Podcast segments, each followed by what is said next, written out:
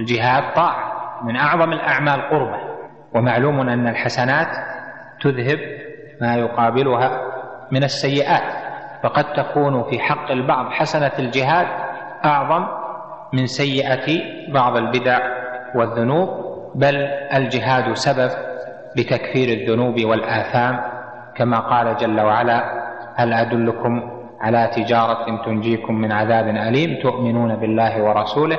وتجاهدون في سبيل الله بأموالكم وأنفسكم ذلكم خير لكم إن كنتم تعلمون. يغفر لكم ذنوبكم الآية. ومن أعظم أسباب مغفرة الذنوب الجهاد. ومن أعظم أسباب تحقيق ولاية الله جل وعلا ومحبته أن يجاهد العبد. لكن هذا يكون في موازنة الحسنات والسيئات. والله جل وعلا أعلم بنتيجة هذه الموازنة. المقصود من ذلك أن أهل السنة والجماعة يقررون أن الكرامة هي للولي الصالح. كما قال تعالى ألا إن أولياء الله لا خوف عليهم ولا هم يحزنون الذين آمنوا وكانوا يتقون.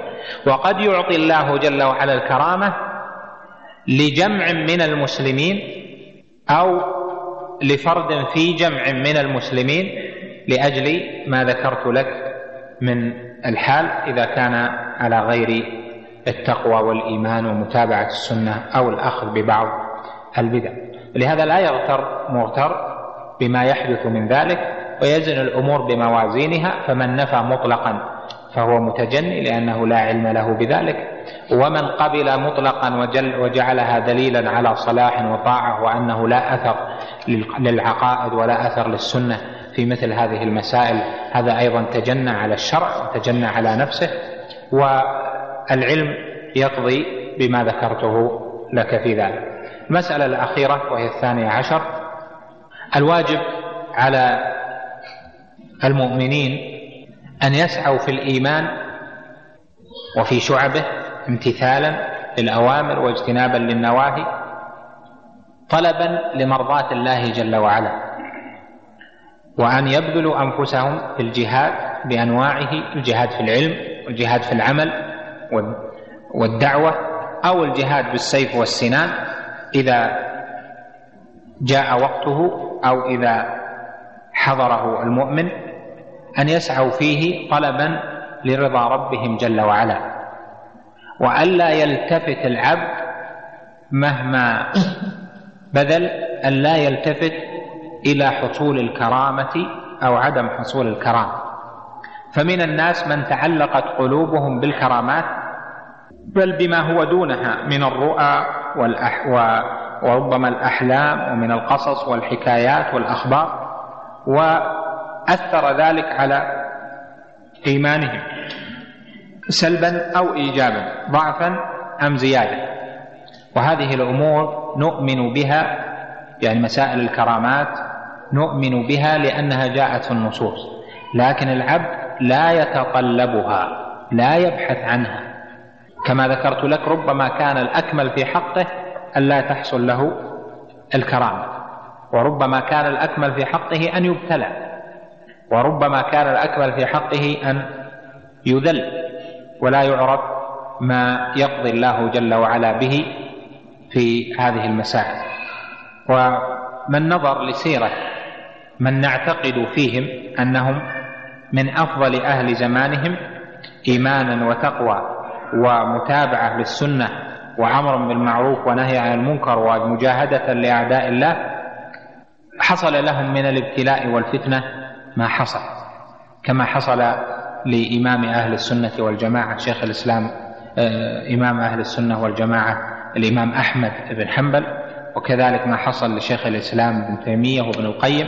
فالجميع حصل لهم من البلاء والسجن والفتنة يعني و آه، الصد والإيذاء ما حصل لهم ومع ذلك هم أكمل ممن هم دونهم ممن حصل لبعضهم من الكرامات فيما نقل بأسانيد ثابتة.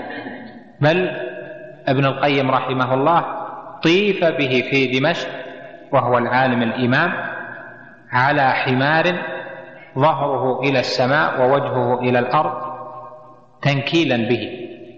ومع ذلك ما ضره لا في وقته ولا فيما بعده فالتراجم طافحة بالثناء عليه لأن هذه مسائل من الابتلاء التي يبتلي بها الله جل وعلا بعض عباده كيف شاء. فالمقصود من هذا أن الميزان هو متابعة السنة. الإيمان تحقيق الإيمان والتقوى متابعة طريقة السلف الصالح قد يحصل معه إكرام وقد لا يحصل معه يحصل معه ضد ذلك من الابتلاء. إذا وقد يكون المبتلى أكمل ممن لم يبتلى. فالعبرة بلزوم منهج السلف الصالح وطريقة السلف الصالح. فقد يبتلى من هو من أهل البدع وقد يبتلى من هو من أهل السنة وقد يبتلى العاصي المذنب وقد يبتلى التقي الناصح وهكذا. فإذا الميزان هو كتاب الله جل وعلا وسنة رسوله صلى الله عليه وسلم وملازمة طريقة السلف الصالح في ذلك. أسأل الله جل وعلا أن يجعلنا من أوليائه وأن يغفر لنا ذنوبنا وإسرافنا في أمرنا وأن يكفر عنا الخطايا والآثام وأن يمن علينا بالسداد في الأقوال والأعمال. إنه سبحانه على كل شيء قدير وهو بالعفو جدير جل جلاله وتقدست أسماؤه. لا إله لنا سواه ولا رب لنا غيره. لا إله إلا الله الحليم العظيم. وصلى الله وسلم وبارك على نبينا محمد. يقول أشكل عند قول الطحاوي حب الصحابة دين وإيمان. وذلك من جهة تسمية إيش؟ حب الصحابة. إيمان والحب عمل القلب وليس هو التصديق. فيكون العمل داخلا في مسمى الإيمان. هذا مشكل.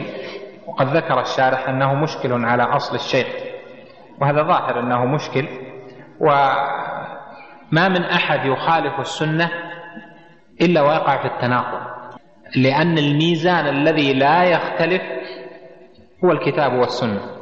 أما الرأي فيختلف الإنسان يرى رأيا اليوم وغدا يبدو له شيء آخر. ما يلتزم في كل كلمة يلتزمه إذا جاء في التعريف يلتزمه إذا جاء في الوصف ثم يخالفه في سنن كلامه وهكذا. ولهذا بعض أهل البدع حتى في مسائل الصفات إذا جاءوا يتكلمون مثلا عن الاستواء على العرش لو تحقق هو من نفسه لوجد أن نفسه تغلبه إلى أن الله جل وعلا مستو على عرشه بذاته بائن من خلقه حتى وهو يتكلم في العلم. لكن إذا أراد أن يقرر المسألة ذهب إلى ما تعلمه. فثم فرق ما بين شيء الشيء الفطري وهو التسليم لكلام الله جل وعلا وكلام رسوله وما يأتي في باب التعليم تارة. ولهذا نبهناكم مرارا إلى غلط قول من يقول إن أكثر المسلمين أشاعرة أو أكثر المسلمين ليسوا من أهل السنة. والجماعة يعني على إنما أكثر المسلمين أشاعرة أو أكثر المسلمين ماتريدية أو نحو ذلك والقليل هم من يتبعون منهج السلف الصالح. هذا غلط غلط كبير. بل أكثر المسلمين في المسائل الغيبية على على الطريقة المرضية. لكن ليس أكثر العلماء لأن العلماء هم الذين عندهم ما يخالف ظاهر الكتاب والسنة وما يخالف الفطرة. أما لو تسأل أي عامي في البلاد التي هي بلاد لنصرة المذاهب المخالفة لطريقة السلف إما للأشعرية أو الماتريدية بحسب اختلاف البلدان وتأخذ عامي وتسأله عن الاستواء على العرش ما يستحضر إلا ما يدل عليه الظاهر وما يؤمن به. إلا إذا أتى أحد من العلماء وعلم أن هذه تأويلها كذا وكذا. فيذهب إلى كلام العام. والإيمان بالظاهر في الصفات ما يستحضر أن الرحمة ليس الله لا يوصف بالرحمة. ما يستحضر أن الله لا يوصف بالرضا. لو تسأل عامي الله يرضى؟ يقول نعم يرضى في القرآن. الله يغضب؟ يقول نعم يغضب. فلذلك عامة الناس حتى في مسائل الإيمان العمل وتسأل عامة الناس هل العمل من الإيمان؟ أكثر المسلمين يقول لك نعم الإيمان العمل من الإيمان. كذلك مسائل القدر. ما عندهم مبحث الجبر ولا يعرفون الجبر الداخلي للظاهري الذي هو الكسب عند الأشاعرة. ما يستحق هذه مسائل مخالفة للفطرة ومخالفة لظاهر النصوص والناس لا يستوعبونها إلا بالدرس والتعليم. ولهذا ميزة آه، هدي السلف الصالح وميزة طريقة أئمة الحديث أنهم على ظاهر القرآن والحديث وهذا هو الذي يسع الذكي والبليد والعام وغير العام والعالم وغير العالم يسع الجميع لأنها سهلة ميسورة وإنما فصلنا في المسائل وكثر الكلام لأجل كثرة المخالفين وحماية للشريعة مثل الإعداد بالسلاح. عندنا مال كثير نحتاج فيه إلى بناء مساجد. فنذهب نبني المساجد. لكن إن دهمنا عدو وجهناه للعدو. أخرنا بناء المساجد. لئلا يقضي على ما هو موجود من من الدين والمساجد. فلهذا النفوس نفوس المسلمين هي على ظاهر الكتاب والسنة. ما عندهم التأويل والعقلانيات إلى آخره فأكثر المسلمين على طريقة السلف في الاعتقاد. لكن أما العلماء فهذه هي المصيبة. هم الذين تعلموا منذ نشأوا دخلوا في مدارس تعلمهم الأشعرية بقوانينها دخلوا في مدارس تعلمهم دين الخوارج أو دين الرافضة أو إلى آخره فأخذوا منها شيئا فشيئا بالتعليم وبالقصد. لهذا كما جاء في الحديث كل مولود يولد على الفطرة فأبواه يهودانه أو يمجسانه أو ينصرانه. المقصود من ذلك أن المعلم قد يكون أعظم من الأبوين. أعظم في التأثير. أو المربي أو الذي تخالط. ولهذا احرص تمام الحرص على أن يسلم القلب من مخالفة الكتاب والسنة في الاعتقاد. الأعمال والذنوب فهي على باب الغفران كما قال ابن القيم رحمه الله في النونية فوالله ما خوف الذنوب فإنها لعلى سبيل العفو والغفران. لكنما أخشى انسلاخ القلب من تحكيم هذا الوحي والقرآن. تحكيمه مو معنى الدولة اللي تحكم فقط لا أنت أيضا تحكم الوحي والقرآن في المسائل. تعتقد؟ ما ما في القرآن وتعتقد ما في السنة. المقصود من ذلك أن الإشكال الذي وقع فيه الطحاوي يبين لك أن بعض العلماء حتى من الذين ربما أصلوا شيئا مخالفا للسنة مثل ما أصل في مسألة الإيمان شيئا بينا عدم صحة ذلك. هو يخالفه نقول إشكال لكنه في الواقع مخالف. وهو الصحيح أن حب الصحابة إيمان وحب الصحابة عمل القلب وأدخل في الإيمان. حب الصحابة إيمان. خلاص واضح أن, أن هذا العمل إيمان. ولهذا قال الشارح وهذه الكلمة مشكلة على أصل الشيخ كما ذكر السائل هل تقاس الرؤيا الصالحة على الكرامة؟ أي هل هي من الكرامة أم لا؟ الرؤيا الصالحة ليست أمرا خارقا للعادة. الرؤيا الصالحة تحصل لأحد الناس ليست خارقة لعادة البشر ولا لعادة بعض الجن فهي رؤيا يضربها الملك فهي رؤيا صالحة وليس لها دخل في الكرامات أو هل هي مما قد يحتاج إليه المؤمن أو يؤمن؟ لا. المؤمن لا يتعلق قلبه بالرؤى. إذا رأى رؤى صالح رؤيا صالحة أو رؤية له حمد الله جل وعلا ولازم الطاعة حتى لا يفتتن. وإذا رأى رؤيا هو لا تسره أو فيها سوء بالنسبة له فيعمل ما أوصى به النبي صلى الله عليه وسلم أنه ينفث عن يساره ثلاثا ويستعيذ بالله جل وعلا من شرها وينقلب على جنبه الآخر. فإنها لا تضره. امرأة عليها قضاء من رمضان الماضي وفرطت ثم ولدت قبل شهرين وهي الآن لا تستطيع القضاء بسبب خوفها على ولدها الرضيع. فما الواجب عليها؟ الواجب عليها أن تصوم أن تقضي الآن. فإذا كانت لا تستطيع لأجل خوفها فإنه يجب عليها الكفارة لأجل التأخير لأنها مفرطة. هي تعرف أنها حامل وتعرف متى بتولد فهي مفرطة في هذا الباب. عليها الكفارة تطعم عن كل يوم مسكين. هل العاصي يعطى كتابه بيمينه أم بشماله؟ لا العاصي يعطى كتابه بيمينه. أما الذي يعطى كتابه يوم القيامة بشماله فهو وهو الكافر. يعطى كتابه بشماله وراء ظهره. أما المؤمن فيعطى كتابه باليمين سواء أكان من من السابقين أم من المقتصدين أم ممن ظلم نفسه. ثم يأتي بعد ذلك الحساب والوزن ثم تأتي المجازات. الإمام إذا التفت إلى المصلين هل يخص جهة اليمين دون جهة الشمال؟ أم لا؟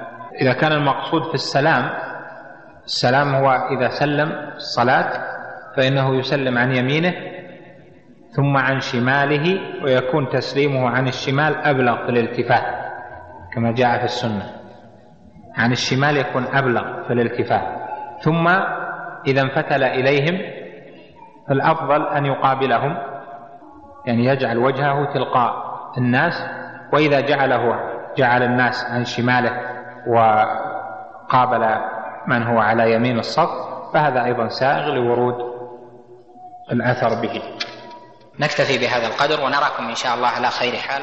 نعم. بسم الله الرحمن الرحيم. الحمد لله رب العالمين وصلى الله وسلم على نبينا محمد وعلى آله وأصحابه والتابعين. قال الإمام أبو جعفر أحمد بن محمد الطحاوي رحمه الله تعالى ونؤمن بأشراط الساعة من خروج الدجال ونزول عيسى بن مريم عليه السلام من السماء ونؤمن بطلوع الشمس من مغربها وخروج دابة الأرض من موضعها ولا نصدق كاهنا ولا عرافا ولا من يدعي شيئا يخالف الكتاب والسنة وإجماع الأمة.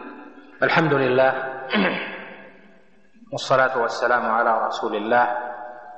وبعد قال العلامة الطحاوي رحمه الله تعالى وعجل له الثواب ونؤمن بأشراط الساعة من خروج الدجال ونزول عيسى ابن مريم عليه السلام من السماء. ونؤمن بطلوع الشمس من مغربها وخروج دابة الأرض من موضعها.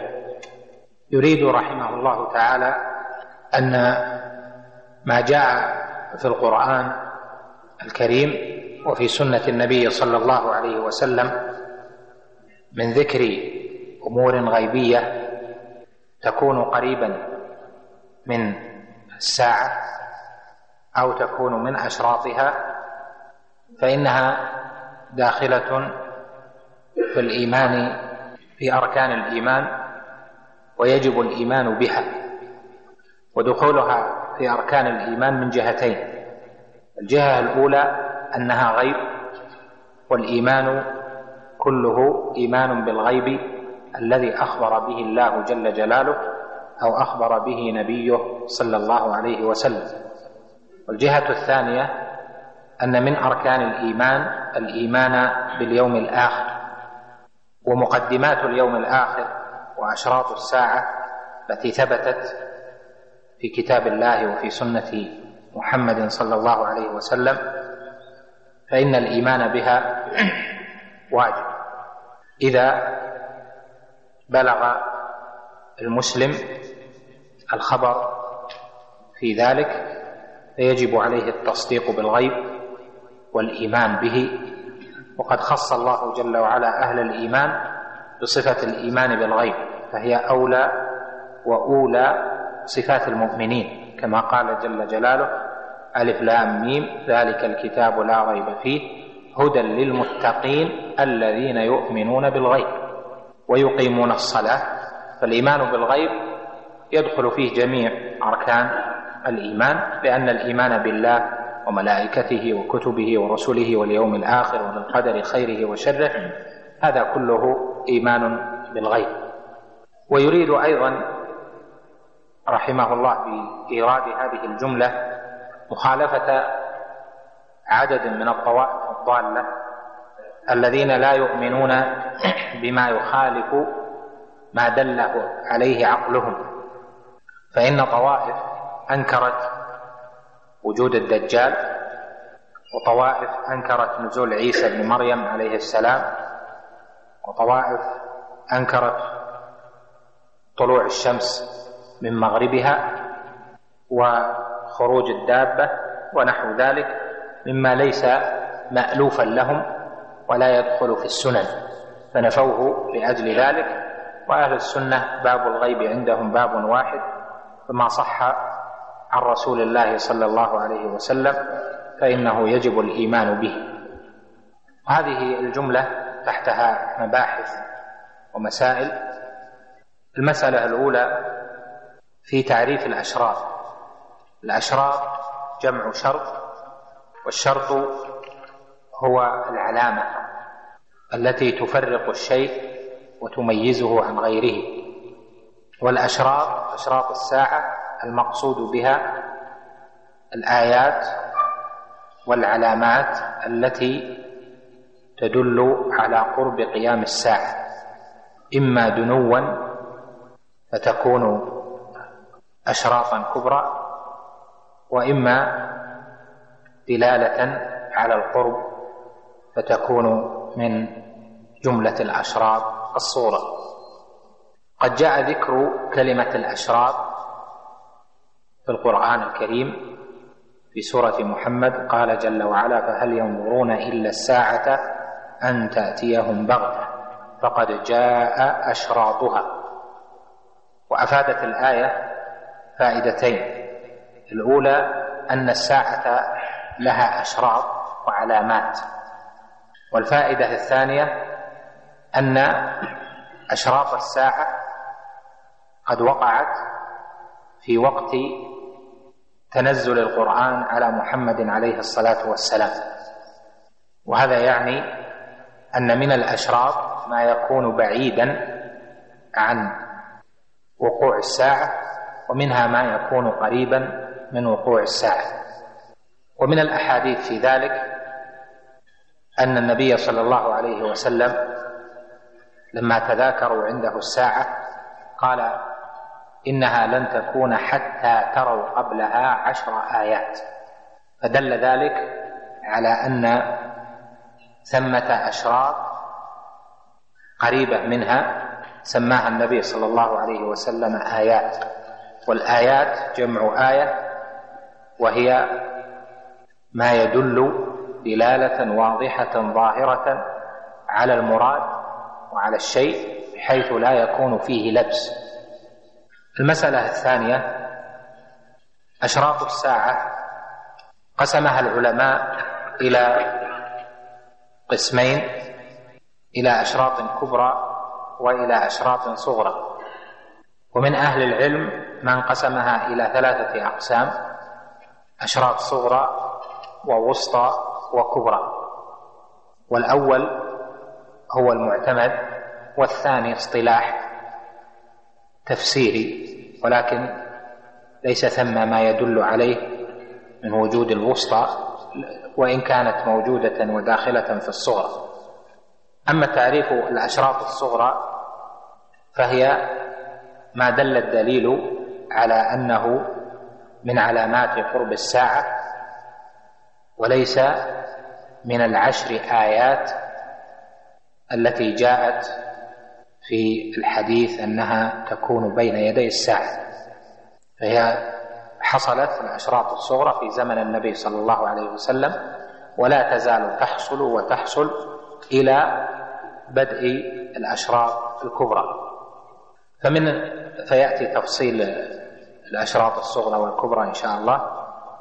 فمن أهل العلم من جعل الأشراط الصغرى كما ذكرت لك ما قرب من عهد النبي صلى الله عليه وسلم فهي صغرى وما بعد من عهده فهي وسطى إلى إلى حدوث الأشراط الكبرى. والأول هو المعتمد في ذلك. المسألة الثالثة الأشراط الصغرى كثيرة جدا ومتنوعة ولا يدل على ولا يدل كون الش... كون الحدث من أشراط الساعة على مدحه أو ذمه بل هي آيات ودلائل على القرب. فتارة تكون ممدوحة غاية المدح منها بعثة محمد صلى الله عليه وسلم وانشقاق القمر باعتباره آية بمحمد عليه الصلاة والسلام ومنها فتح بيت المقدس وقد تكون مذمومة محرمة أو مكروهة أو تكون واقعة كونية فيها ابتلاء أو عقوبة للعباد. والمقصود من ذلك أن ما جاء في الدليل أنه من آيات أو أشراط الساعة فلا يدل كونه من أشراط الساعة على أنه ممدوح أو مذموم إلا بدليل آخر أو بحقيقة الأمر.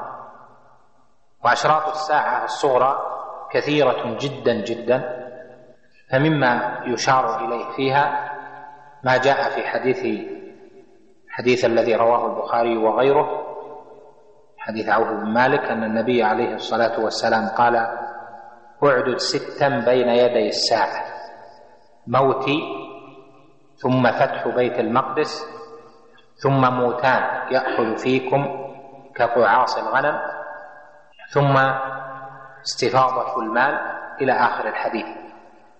ومنها مما حدث هذه حدثت قريبا من عهده عليه الصلاة والسلام ومنها مما حدث بعيدا عن عهده عليه الصلاة والسلام النار التي خرجت من المدينة في القرن السابع الهجري في نحو سنة أربع وخمسين وستمائة قال عليه الصلاة والسلام لا تقوم الساعة حتى تخرج نار من الحجاز أو من المدينة تضيء لها أعناق الإبل ببصرى ومنها ما يكون قريبا من من الأشراط الكبرى. وأشراط الساعة الصغرى والكبرى ألفت فيها مؤلفات.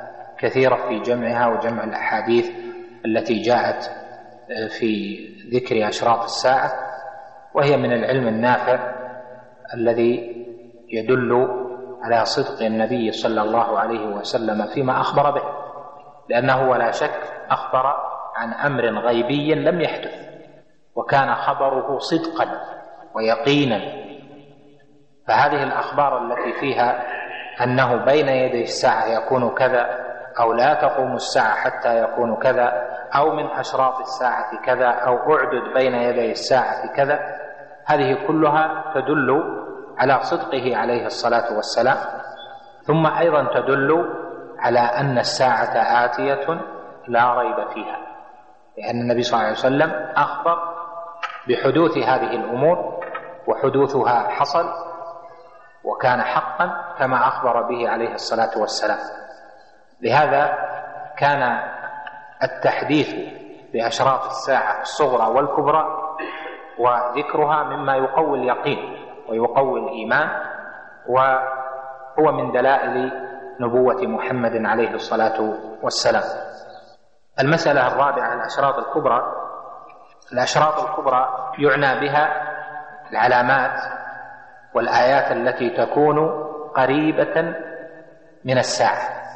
بحيث إذا حدثت فإن قرب فإن يوم القيامة قريب جدا جدا. وسميت كبرى لأنها آيات عظيمة تحدث لم ليس في حسبان العباد أن تحدث ولم يكن لها دليل قبلها أو لها ما يشابهها. وهذه الأشراط الكبرى عشر كما جاءت في الأحاديث ولكنها جاءت في عدة أحاديث غير مرتبة يعني من جهة الوقوع. وهنا ذكر الطحاوي رحمه الله في هذه الجملة ذكر أربعة من أشراط الساعة. ذكر خروج الدجال ونزول عيسى بن مريم وطلوع الشمس من مغربها وخروج الدابة. وهذه أربعة من عشرة من عشرة أشراط. وهو إنما ذكر هنا الأشراط الكبرى لأنها هي العظيمة وهي الآيات الكبيرة التي يجب الإيمان بها. وهذه العشرة هي خروج الدجال وهي مرتبة حدوث كما أسوقها أول ما يحدث خروج الدجال ثم نزول عيسى ابن مريم عليه السلام من السماء ثم خروج يأجوج ومأجوج ثم ثلاثة خسوف خسف بالمشرق وخسف بالمغرب وخسف بجزيرة العرب ثم طلوع الشمس من مغربها ثم خروج الدابة على الناس ضحى ثم الدخان ثم طلوع الشمس ثم خروج النار التي تحشر الناس إلى أرض المحشر. وفي ترتيب الدخان هل هو قبل طلوع الشمس من مغربها أو هو بعد طلوع الشمس؟ فيه خلاف بين أهل العلم. والأظهر هو ما ذكرت لك من الترتيب. أما الآية الأولى الكبرى وهي التي نص عليها هنا وهي خروج الدجال فالدجال جاءت النصوص الكثيرة بخروجه وأنه سيخرج من محبس هو فيه إذا أذن الله جل وعلا بخروجه وأنه بشر من جنس البشر لكن لكنه أعور العين كأن عينه عنبة طافية أو عنبة طافئة. مكتوب بين عينيه كاف ثاء راء ثلاثة حروف. يقرأها كل مؤمن يعني كافر.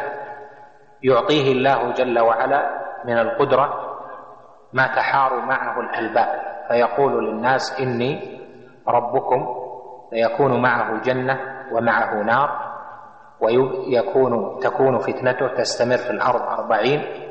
وتكون فتنته أعظم فتنة حدثت في الأرض لأنه يدعي أنه رب العالمين وأن معه جنة وأن معه نار وأنه يحيي الموتى.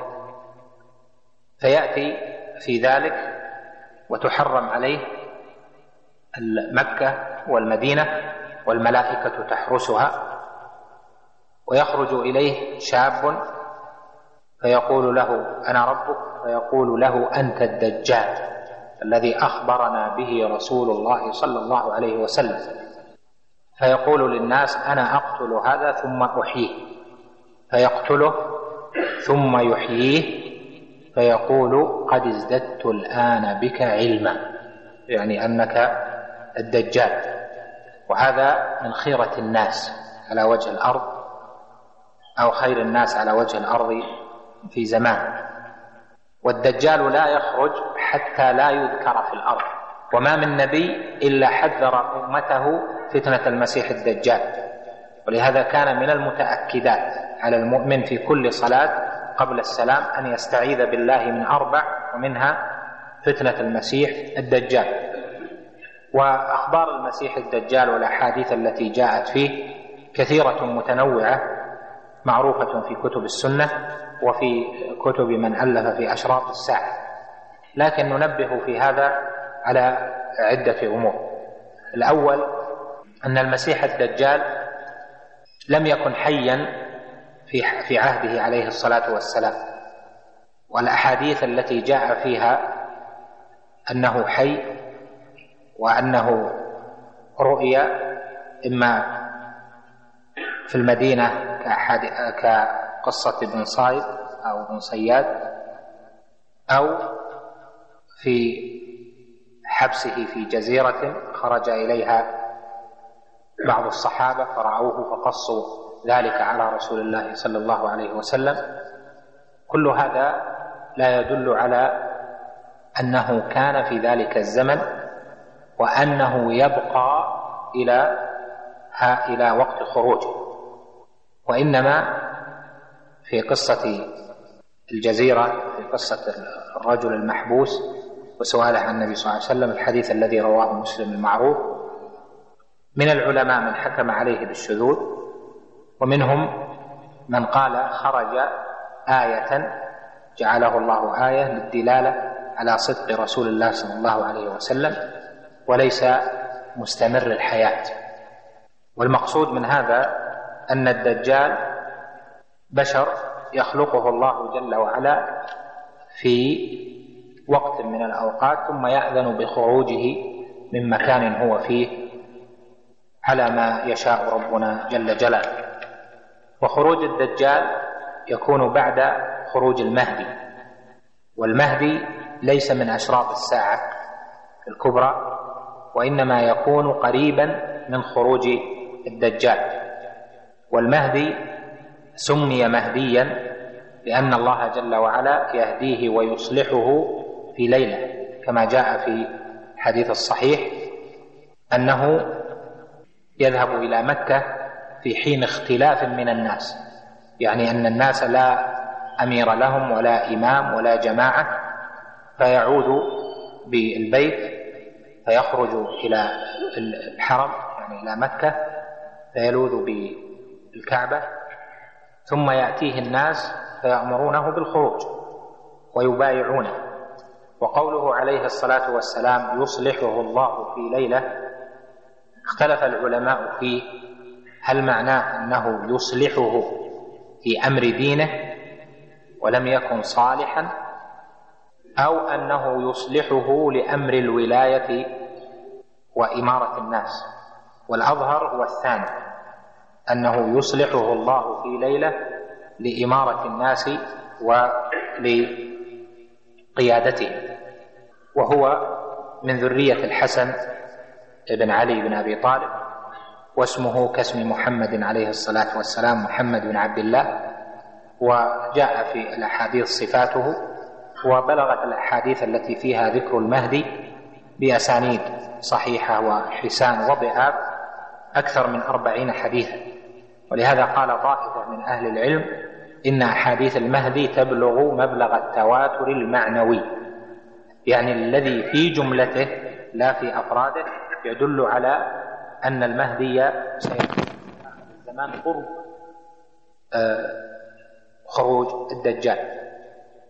وفي قصة المهدي أنه حين يصيح صائح إن الدجال خلفكم في أهليكم وأولادكم أو أموالكم. فينقسم الناس في القصة المعروفة التي لا مجال لصرفها بطول. أنه في أثناء ولاية المهدي وغزوه وجهاده وانتشار الخيرات في وقته يخرج الدجال فتعظم فتنته ثم ينزل عيسى عليه السلام وهو حي الآن. ينزل من السماء في دمشق عند المنارة البيضاء شرقي دمشق. والنبي عليه الصلاة والسلام كما روى ابن ماجه وغيره أنه ينزل عند المنارة البيضاء في شرقي دمشق. وهذه المنارة ثم يدرك الدجال بباب لد فيقتله هناك وأصله في مسلم. وهذا عند قبل وجود المنارة. وقبل بناء المسجد الأموي.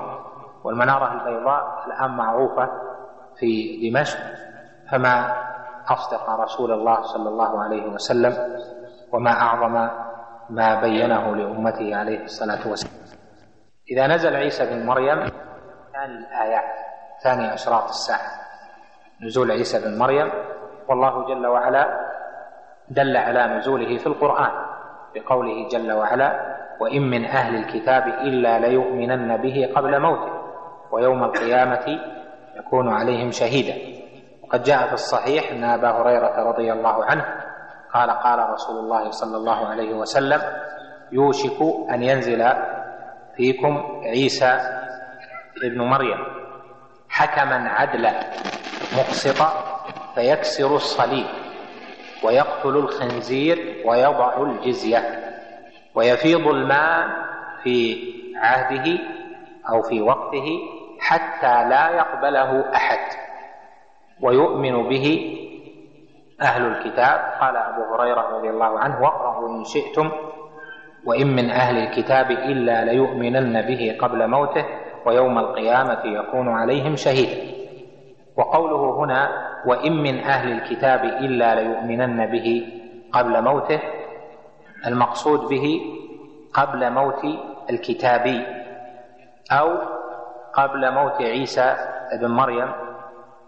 من أهل العلم من قال بالأول أنه قبل موت الكتابي سيؤمن بعيسى بن مريم وأكثر أهل العلم وأهل التفسير على أن المقصود به قبل موته يعني قبل موت عيسى بن مريم لأن سياق الآية والآيات قبلها يدل على ذلك وظاهرها أيضا وهو قوله وإن من أهل الكتاب إلا ليؤمنن به يعني بعيسى بن مريم عليه السلام قبل موته يعني موت عيسى أيضا بن مريم عليه السلام. وهذا في معنى الآية التي في سورة الزخرف وهي قوله جل جلاله في ذكر عيسى وإنه لعلم للساعة فلا تمترن بها. وفي القراءة الأخرى وإنه لعلم للساعة. والعلم هو العلامة والشرط. علم للساعة يعني شرط من أشراط الساعة وهو الذي دلت عليه الأحاديث الصحيحة واتفق عليه. حتى إن أبا هريرة رضي الله عنه إذا ساق ذلك قال لمن لمن يروي له هذا الحديث فإذا رأيت عيسى ابن مريم فأقرئه مني السلام. ويرويها من بعده لمن بعده يقول فإذا رأيت عيسى ابن مريم فأقرئه مني السلام. وهذا من شدة إيمانهم وتصديقهم بعيسى عليه السلام الذي وبنبينا صلى الله عليه وسلم الذي لا ينطق عن الهوى إن هو إلا وحي يوحى. عيسى عليه السلام يمكث ما شاء الله في الأرض أن يمكث ثم يموت ثم يصلى عليه. ويخرج في عهده عليه السلام في عهد عيسى يأجوج ومأجوج. قد جاء ذكرهم في القرآن في سورتين في سورة الكهف وفي سورة الأنبياء. قال جل وعلا حتى إذا فتحت يأجوج ومأجوج وهم من كل حدب ينسلون واقترب الوعد الحق يعني الساعة. وفي سورة الكهف إن يأجوج ومأجوج مفسدون في الأرض فهل نجعل لك خرجا على أن تجعل بيننا وبينهم سدا؟ الآية الآيات فدلت الآيتين فدلت الآيتان على مسألتين. الأولى أن يأجوج ومأجوج موجودان اليوم وموجودان قبل ذلك. فهما قبيلان أو قبيلتان كبير أو شعبان كبيران يعظم أمرهما عند قيام الساعة.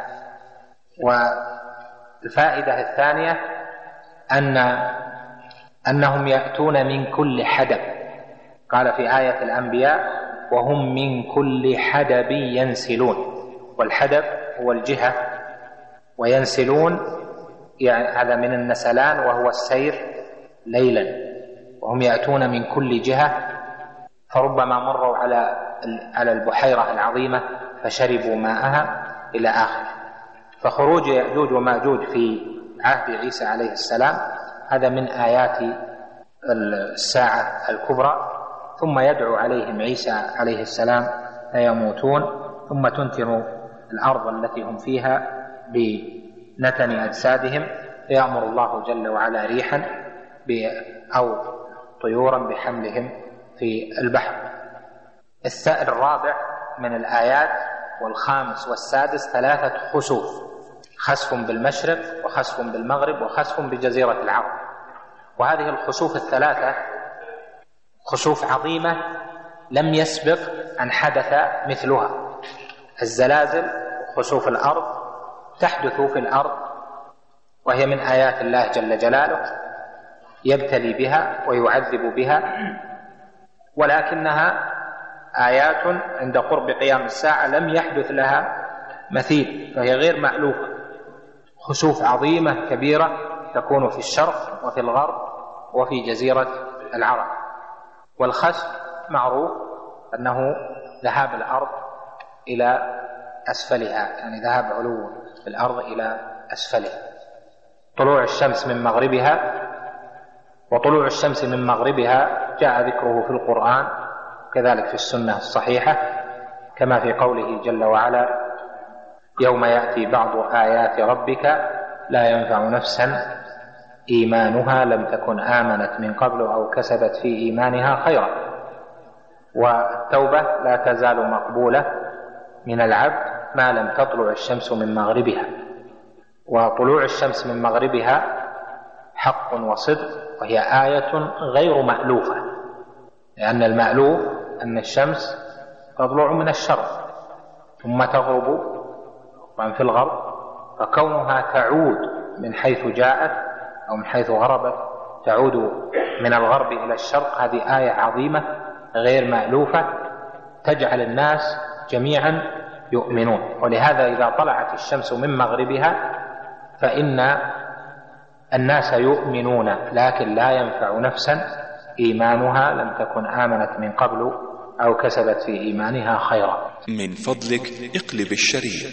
الناس يؤمنون لكن لا ينفع نفسا إيمانها لم تكن آمنت من قبل أو كسبت في إيمانها خيرا. فيبقى بعد طلوع الشمس من مغربها الناس فيهم المؤمنون الذين آمنوا قبل ذلك قبل طلوع الشمس من مغربها وفيهم المنافقون والكافرون والمشركون ثم تخرج الدابة. والدابة حيوان عظيم الخلقة يعطيه الله جل وعلا القدرة على وسم الناس. كما قال جل وعلا في آخر سورة النمل وإذا وقع القول عليهم أخرجنا لهم دابة من الأرض تكلمهم أن الناس كانوا بآياتنا لا يوقنون.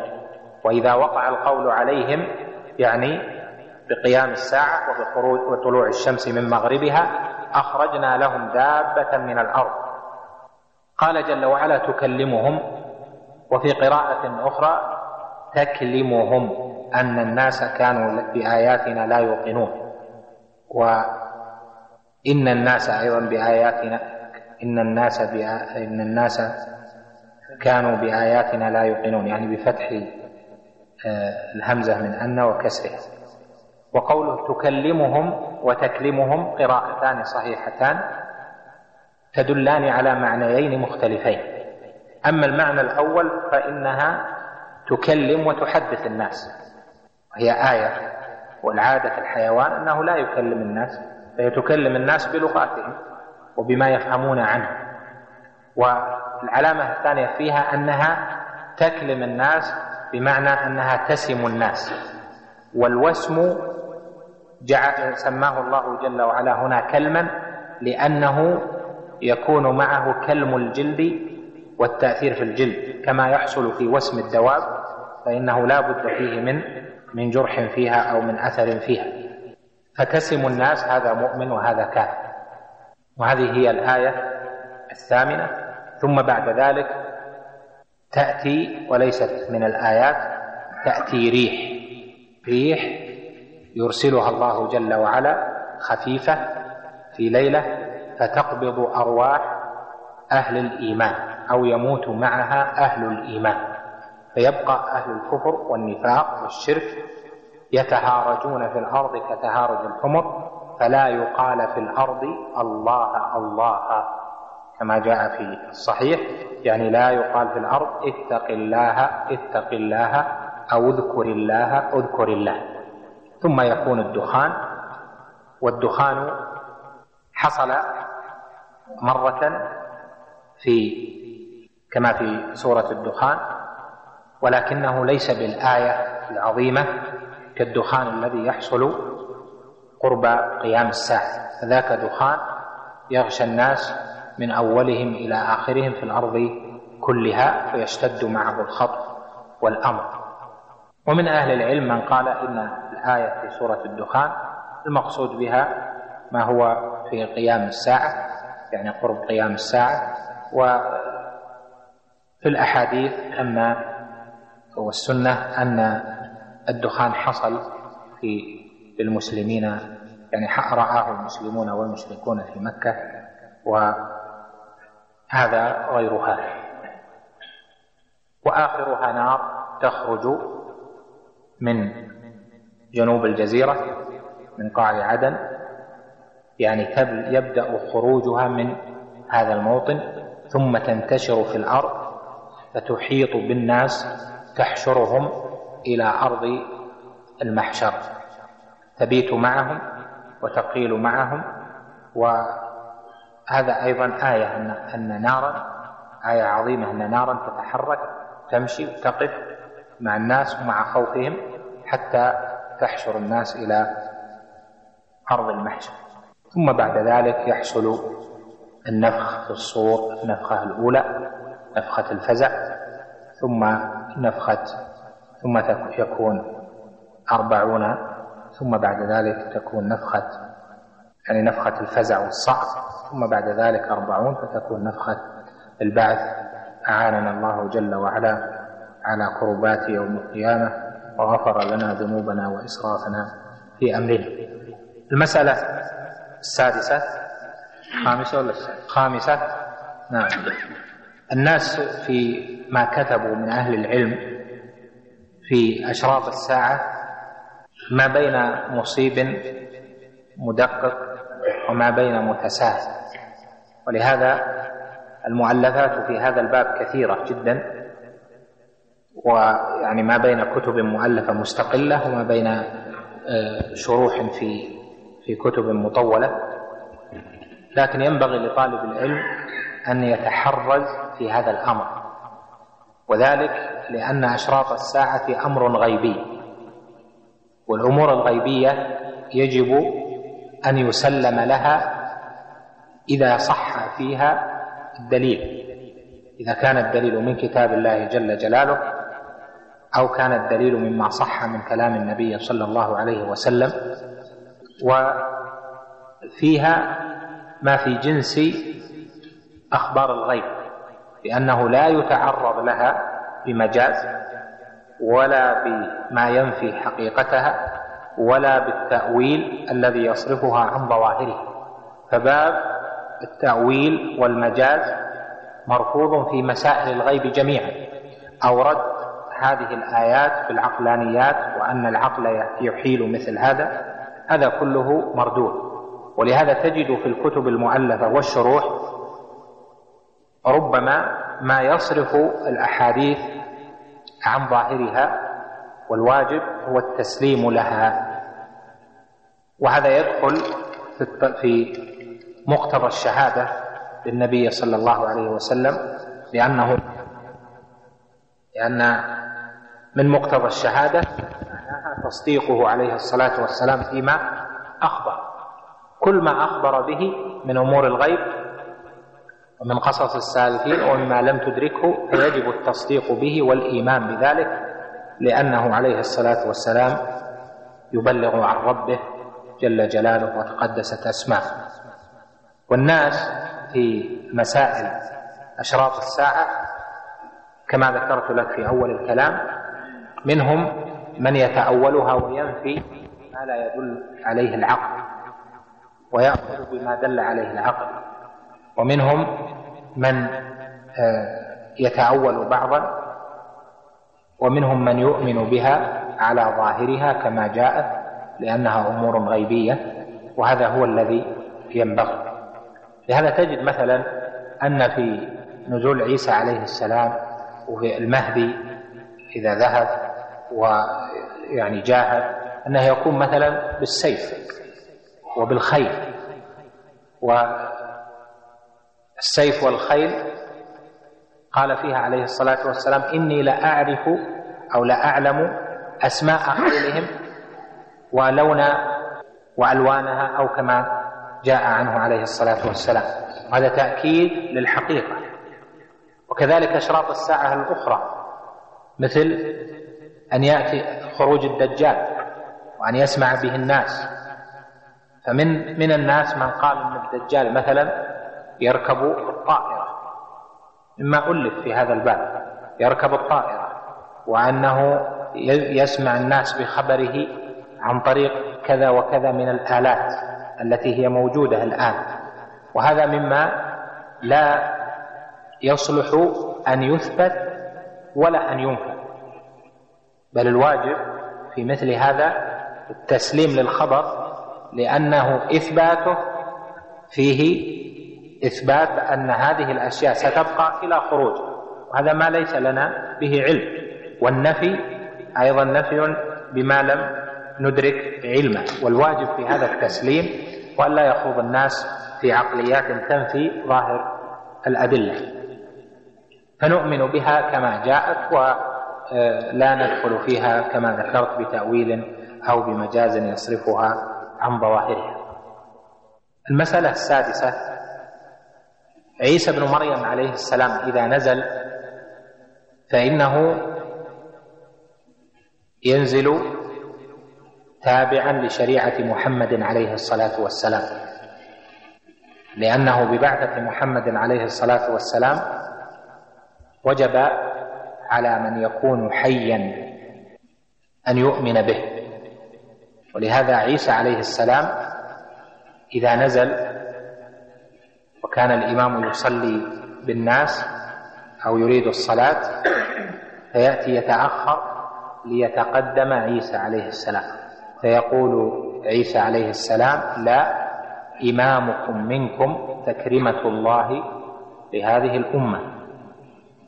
وهذا فيه الدلالة من أول وهلة من أول لحظة على أنه تابع لمحمد عليه الصلاة والسلام وليس رسولا متجددا يعني كما كان قبل بعثة محمد عليه الصلاة والسلام.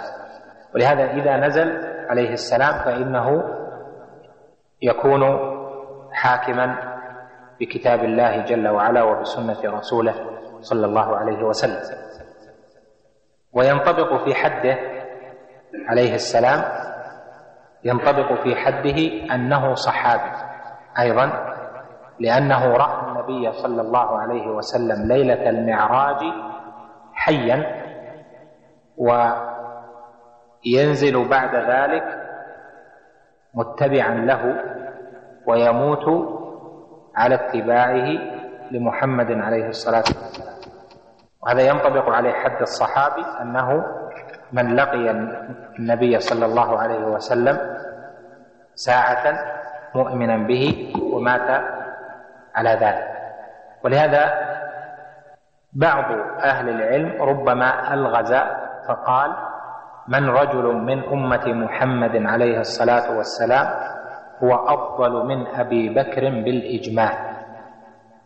ربما ألغز بعض أهل العلم وليس من الألغاز السائرة يعني المشهورة من رجل من أمة محمد صلى الله عليه وسلم هو أفضل من أبي بكر بالإجماع.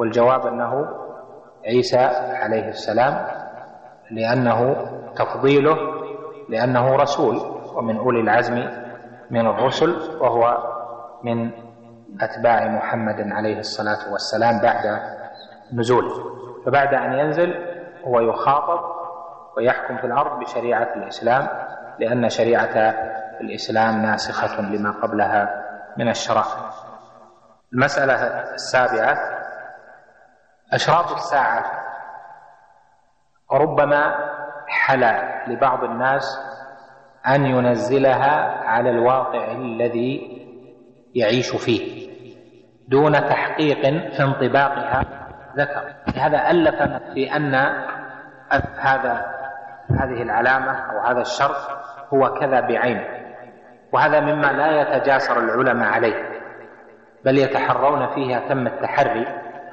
فإن تطبيق الواقع على أنه هو ما أخبر به النبي صلى الله عليه وسلم هذا يحتاج إلى علم لأنه إخبار بما تؤول إليه أحاديثه عليه الصلاة والسلام وهذا يحتاج إلى علم. الله جل وعلا يقول هل ينظرون إلا تأويله؟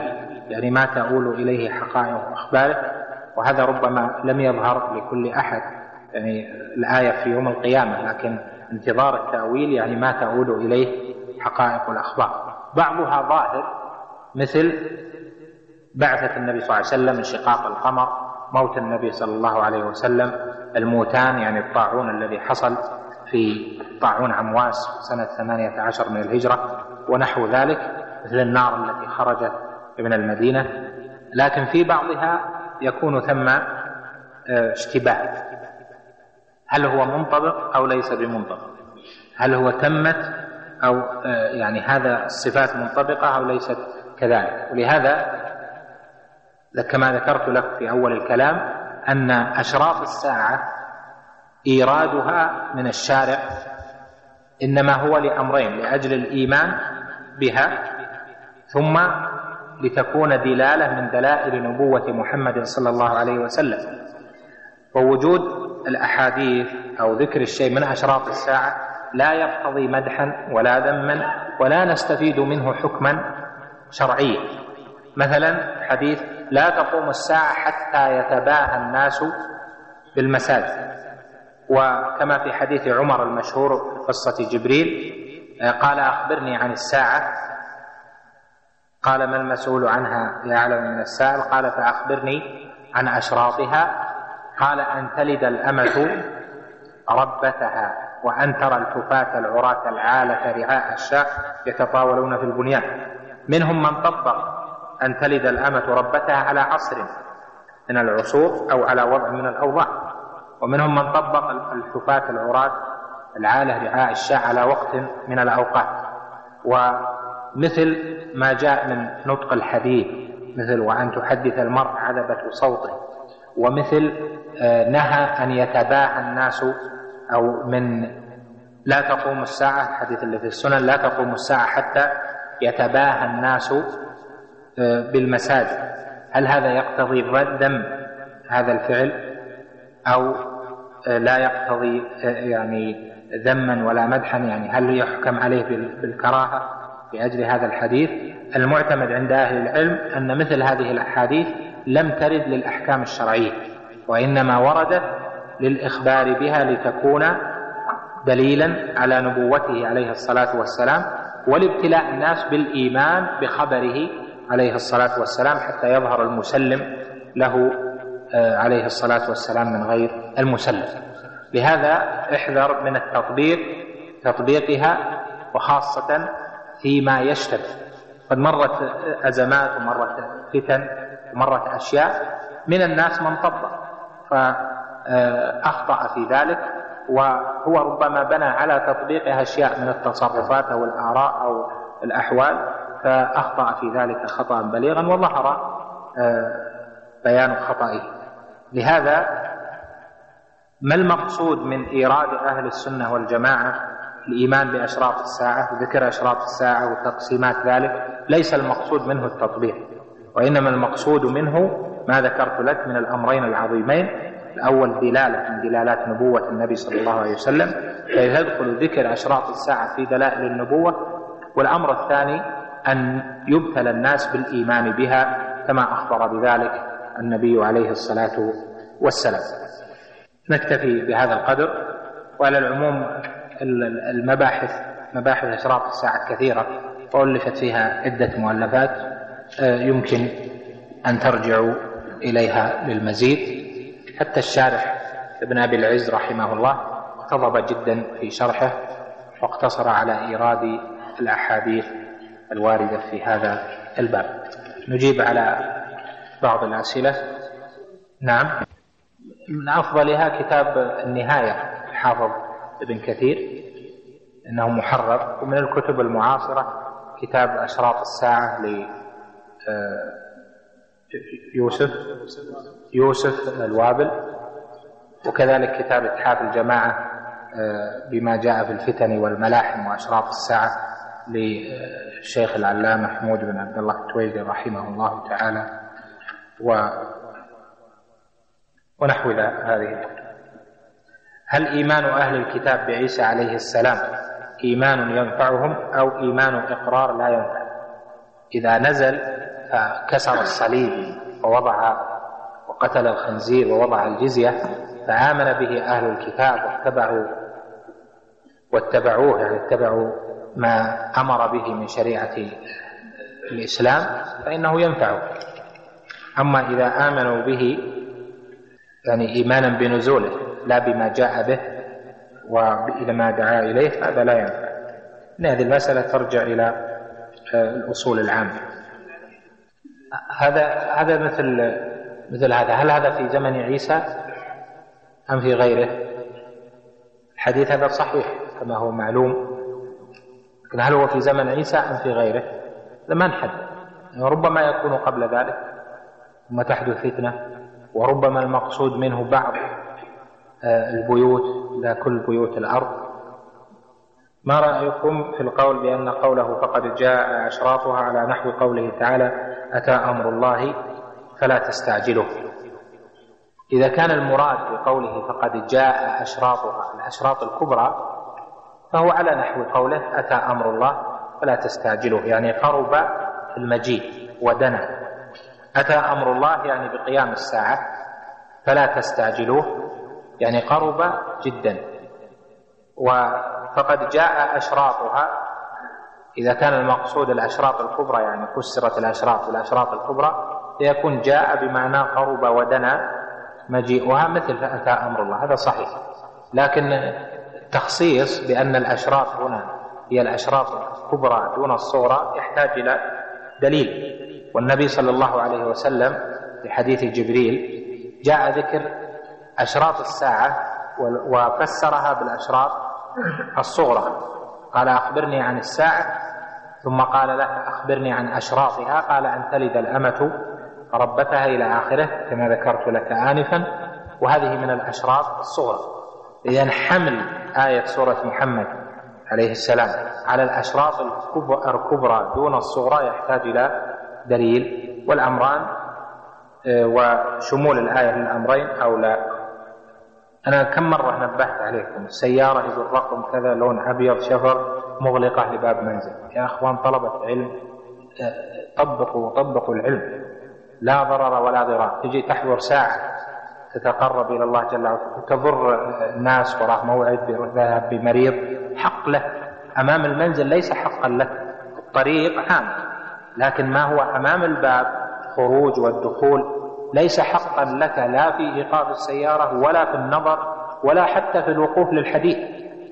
ما لك حق تقف أمام وأنت واحد أمام باب الغير وتتحدثان. ليس لك حق وتاثم على ذلك لا إلا إذا أذن صاحب المنزل. فالوقوف وقوف السيارة وسد الباب هذا هذا أعظم. انتبهوا بارك الله فيكم يعني هذا من من التفريط في الحقوق.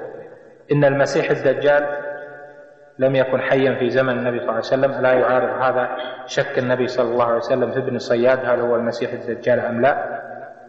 وكذلك اقسام بعض الصحابه المسألة معروفة من جهة البحث لكن فيه في قصة ابن صائد أنه لما ذهب إليه عمر آه، لما ذهب إليه النبي صلى الله عليه وسلم اللي قال خساء لما ذهب إليه النبي عليه الصلاة والسلام آه، ليرى قال ما ترى؟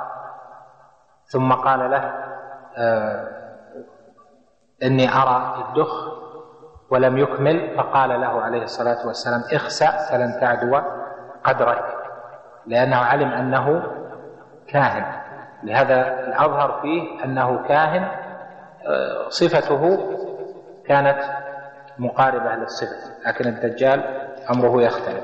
وابن صائد مات مات ودفن بإجماع الناس في ذلك الزمن أين يوجد يأجوج ومأجوج؟ لا أعلم. ما علاقة ابن الصياد بالدجال وهل رأى الصحابة ابن صائد نعم ابن صياد أو ابن صائد كان موجودا في المدينة وظهر عليه بعد بعض العلامات وخشي أن يكون الدجال. لكن من المعلوم أن الدجال لا يخرج من المدينة. الدجال يخرج من مكان هو فيها محبوس. وهذا الرجل مات ودفن إلى آخره. القول أنه هو أن الدجال هو ابن صائد ليس كذلك الصحابة شكوا ثم تبين لهم هذا الأمر. ومن أقسم على أن ابن صياد هو الدجال هذا بحسب ظنه أو أن المقصود أنه دجال آه، من الدجاجة. ما رأيكم في من قال إن يأجوج ومأجوج هم شعوب الصين؟ هذا محتمل لكن ما فيه ما يدل على الجزم به. لأن بعض الصفات التي وردت منطبقة عليهم في أشكالهم لكن بعض الصفات لأنهم قصير القامة جدا وبعض الصفات قد ما تنطبق من كل جهة. وتحديد ما الذي يفيد فيه يعني كانوا شعوب الصين أو شعوب أخرى أو ناس يكثرون في قرب زمن خروج عيسى عليه السلام يكثرون جدا ويتناسلون ثم يذهبون للناس. يعني ما الذي يختلف من ذلك؟ ويأجوج ومأجوج مثل ما ذكرنا لك سابقا هم موجودون من زمن الأنبياء قبل إن يأجوج ومأجوج مفسدون في الأرض وأنهم يخرجون في زمن فهم شعبان آه، أو قبيلان أو قبيلتان آه، كبيرتان موجودة. لكن ما المقصود بها؟ قد يكون الصين وقد يكون غير ذلك. أنا ما أعلم لأن ما عندي ما يحدد ذلك بدليل. ورد حديث فيه التردد بين خروج الدابة وطلوع الشمس من مغربها. أيهما أول خروجا؟ فما الجواب عنه؟ يعني الحديث الذي في صحيح مسلم بأن هذا خرجت إحداهما كانت الأخرى تليها. وهذا آه، الحديث إذا كان فيه التردد فإن الأحاديث الأخرى دلت على أن خروج الدابة تكون على الناس ضحى. ضحى. ما طلوع الشمس طلوع ما يكون بعد الضحى. طلوع يكون وقت الطلوع. يعني في أول إدبار الليل وإقبال الصباح. في الصحيح أن طلوع الشمس من مغربها أول ثم بعد ذلك خروج الدابة. وهذا يقتضيها أيضا المعنى لأن خروج طلوع الشمس من مغربها خلاص فاصلة الإيمان. يعني من آمن لم يؤمن من قبل لا ينفعه إيمان ثم الدابة لتسم الناس وتكليمه وتكليمهم ألا يكون مفرد أشراط هو شرط أما شرط فجمعه شروط هذا صحيح. لكن هو يصح شرط شرط وشرط. وهذا كثير. يعني شرط وشرط في المفرد يتبادلان. يعني من حيث القياس من حيث النقل. مثل نهر ونهر. وسمع وسمع وفي القرآن في القراءات في كثير تناوب بين فعل وفعل في المفرد الذي جمعه أفعال النهر وكان بينهما نهرا وفي القراءة الأخرى كان بينهما نهرا اللي هو قراءتنا. وجمع النهر أنهار وأنهر. فالمسألة صحيح شرط وشرط. ولا يعني استعمال الشرط في فيما ذكر أنه المقصود أنها صحيح شرط وشرط كلها. يعني الأسئلة اللي تحتاج إلى يعني البحث فيها معروف ما له داعي سؤالها. يعني مسألة عن كفر التكذيب والجحود وأنه نسبت إلى بعض العلماء إلى آخره. هذه البحث فيها معروف. كيف تكون أطوار حياة الدجال الأولى؟ الله أعلم. يعيذنا من الفتنة. هم حذروا من الفتنة خوفوا الناس من الفتنة من فتنة المسيح الدجال. وبالمناسبة ما ذكرت المسيح الدجال والمسيح عيسى بن مريم. اشتركا في اسم المسيح والمعنى مختلف. مسيح في الدجال فعيل بمعنى مفعول. يعني لأنه ممسوح ممسوح العين اليسرى وعينها الأخرى كأنها عنبة طافية يعني بارزة المسيح بمعنى ممسوح يعني إحدى العينين غير موجودة أعور. وأما المسيح عيسى بن مريم عليه السلام فهو مسيح بمعنى ماسح فاعل لأنه كان إذا مسح على مريض أو من يشتكي أبرأه الله جل وعلا. كما جاء في القرآن في سورة آل عمران والمائدة وتبرئ الأكمه والأبرص بإذنه. في بعض الكتب يقولون المسيخ. لا لا. أدري أنا ما عرفت وش أصله. مسيخ يعني بمعنى ممسوخ. هل هو ممسوخ هو؟ هل جاء في الأحاديث ممسوخ أو مسيخ؟ أنا ما أعلم يعني فيها. لكن الأحاديث كلها اللي في السنن اللي في الصحيح والسنن وكلها المسيح المسيح بالحاء لا بالخاء. والحبذا لو أبنت لي معنى هذا آخر سؤال. قول بعض العلماء إن القدرة لا تتعلق بالمستحيل بل لا تتعلق القدرة إلا بالممكن بخلاف العلم. وهل هذا القول صحيح؟ يحتاج تأمل ما أستحضر يعني. لكن كأنها من كلمات الأشاعرة.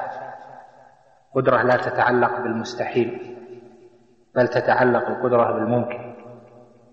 قدرة قدرة الله جل وعلا تتعلق بكل شيء. كما هو نص القرآن إن الله كان على كل شيء قديرا والله على كل شيء قدير.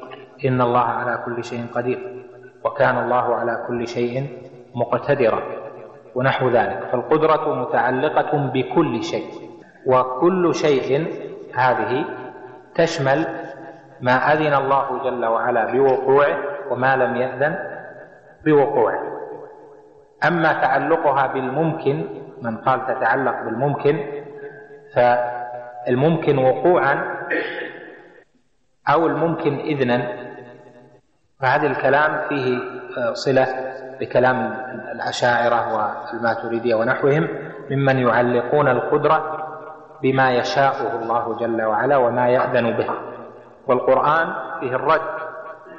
على هذا القول من جهتين الأولى في عموم كل شيء في الآيات التي ذكرت لك والثانية في آية سورة الأنعام في قوله قل هو القادر على أن يبعث عليكم عذابا من فوقكم أو من تحت أرجلكم أو يلبسكم شيعا. قال جل وعلا هو القادر على أن يبعث عليكم عذابا من فوقكم. هل حصل هذا العذاب من الفوق؟ من فوق؟ قال عليه الصلاة والسلام لما قرأها أعوذ بوجهك. أو من تحت أرجلكم؟ قال أعوذ بوجهك. أو يلبسكم شيعا؟ قال هذه أهون وهذه وقعت. كما في الحديث الثاني أن النبي صلى الله عليه وسلم سأل ربه ثلاثا فأعطاه اثنتين ومنعه واحدة. فهناك أشياء كما في نص الآية الله جل وعلا قادر عليها ولم يأذن بوقوعها. فهي من جهة الوقوع ما دام انها لم يأذن الله جل وعلا بها ولم تقع لكن تعلقت بها قدرته. فإذا دلت الآية على أن قدرته جل وعلا متعلقة بكل شيء بما يشاء أن يقع وبما لم يشأ أن يقع. وهذا هو قول أهل السنة خلافا لقول آه الآخرين. اقرأ. بسم الله الرحمن الرحيم. الحمد لله رب العالمين وصلى الله وسلم على نبينا محمد وعلى آله وأصحابه والتابعين. قال الإمام أبو جعفر أحمد بن محمد الطحاوي رحمه الله تعالى ولا نصدق كاهنا ولا عرافا ولا من يدعي شيئا يخالف الكتاب والسنة وإجماع الأمة. قال رحمه الله تعالى في أواخر هذه العقيدة المباركة العقيدة الطحاوية ولا نصدق كاهنا ولا عرافا ولا من يدعي شيئا يخالف الكتاب والسنة وإجماع الأمة. وهذه الجملة منه في عقيدته يريد بها تقرير أصل من أصول أهل السنة والجماعة وهو أنهم لا يصدقون من يدعي شيئا من علم الغيب أو يدعي حالا مخالفة لما دل عليه القرآن وسنة النبي صلى الله عليه وسلم وما أجمعت عليه الأمة في صدرها الأول. وسبب إيرادها في العقيدة أن زمنه كثر فيه من ينتسب إلى الأولياء ويكون له أحوال. شيطانية ويكون له هدي يخالف به ما يجب على الأولياء من طاعة الله ورسوله ومعاداة الشياطين. وربما كان منهم من يدعي بعض علم الغيب فيكون كاهنا أو يخبر ببعض المغيبات فيكون عرافا أو يكون على حال لم يكن عليها السلف ولا ما أجمعت عليه الأمة فيكون مدعيا بشيء يخالف الكتاب والسنة وإجماع الأمة. وهذا كما أنه كان في الدجالين فكذلك كان في السحرة والكهنة حقيقة وكذلك في بعض من ينتسب إلى الصلاح والطاعة ظاهرا وهو في الباطن من إخوان الشياطين ومواليهم وما ذكر ظاهر الدليل من كتاب الله جل وعلا ومن سنة رسوله صلى الله عليه وسلم. ونذكر تحت هذه الجملة مسائل المسألة الأولى الله جل جلاله هو المختص بعلم الغيب. فلا يعلم أحد الغيب. بل الله جل وعلا هو الواحد الأحد وهو العالم بغيب السماوات والأرض وما فيهن ومن فيهن. قال جل وعلا وعنده مفاتح الغيب لا يعلمها إلا هو. وقال جل وعلا في سورة النمل قل لا يعلم من في السماوات والأرض الغيب إلا الله. وقال جل وعلا عالم الغيب فلا يظهر على غيبه أحدا. إلا من ارتضى من رسول فإنه يسلك من بين يديه ومن خلفه رصدا ليعلم أن قد أبلغوا رسالات ربهم الآية. وكذلك في قوله جل وعلا إن الله عنده علم الساعة وينزل الغيث ويعلم ما في الأرحام وما تدري نفس ماذا تكسب غدا وما تدري نفس بأي أرض تموت إن الله عليم خبير. فدلت هذه الآيات على أن علم الغيب مختص بالله جل وعلا والمقصود به علم الغيب المستقبل يعني ما سيكون في الأرض أو في السماء هذا لا يعلمه على اليقين والحقيقة إلا الله جل وعلا وإنما الناس يخرصون في ذلك فواجب اعتقاد أن الله جل وعلا هو الذي يعلم الغيب وحده جل جلاله وتقدست أسماءه. ومن ادعى شيئا من علم الغيب فإنما هو من الشياطين أو من إخوان الشياطين كما قال جل وعلا ويوم نحشرهم جميعا يا معشر الجن قد استكثرتم من الإنس وقال أولياؤهم من الإنس ربنا استمتع بعضنا ببعض وبلغنا أجلنا الذي أجلت لنا فذكر أن الجني يستمتع بالإنس بعبادته له وتقربه له وأن الإنسي يستمتع بالجن بما يخبره من المغيبات وما يكون. وهذا دلت عليه أيضا عدد من الأحاديث عن النبي صلى الله عليه وسلم. وكانت الكهانة وهي ادعاء ما يستقبل من الأمور من الغيبيات أو العرافه سياتي تفسيرها كانت من الأمور الشائعة في زمنه عليه الصلاة والسلام وقبل ذلك من امور الجاهلية. قد روى مسلم في الصحيح أن معاوية بن الحكم السلمي أتى النبي صلى الله عليه وسلم وقال له منا رجال يتكهنون فنهاه النبي صلى الله عليه وسلم عن ذلك. قد جاء أيضا في الحديث ليس منا من تكهن أو تكهن له. وسيأتي باقي الأحاديث في الكهانه وسبب سبب ادعاء علم الغيب في الناس من قبيل الكهان أو العرافين أو المنجمين أو من شابههم وأن الشياطين تمدهم بالمعلومات.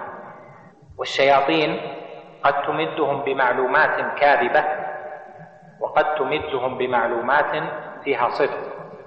وقد يكذب الكاهن أو العراء أو المنجم مع ما أتاه من المعلومات مئة كذبة أو أكثر. وهذا سببه يعني ما يصدقون فيه من الإخبار بالمعلومات. سببه أن الله جل جلاله إذا أوحى بالأمر في السماء وأمر ملائكته به مما ينفذه في خلقه لأن الملائكة منفذون لأوامر الله جل وعلا فإن الشياطين أعطاهم الله جل وعلا القدرة على الاستماع وعلى الصعود وأن يعلو بعضهم بعضا فيما أقدرهم الله عليه. فربما استمعوا إلى بعض ما يوحيه الله جل وعلا لملائكته وما يلقيه الملائكة بعضهم إلى بعض. ولأجل هذا ملئت السماء بالشهب وحرست بالنجوم التي تقتل من يسترق السمع. كما قال جل وعلا إلا من استرق السمع فأتبعه شهاب مبين. وقال جل وعلا والنجم وقال جل وعلا فأتبعه شهاب ثاقب.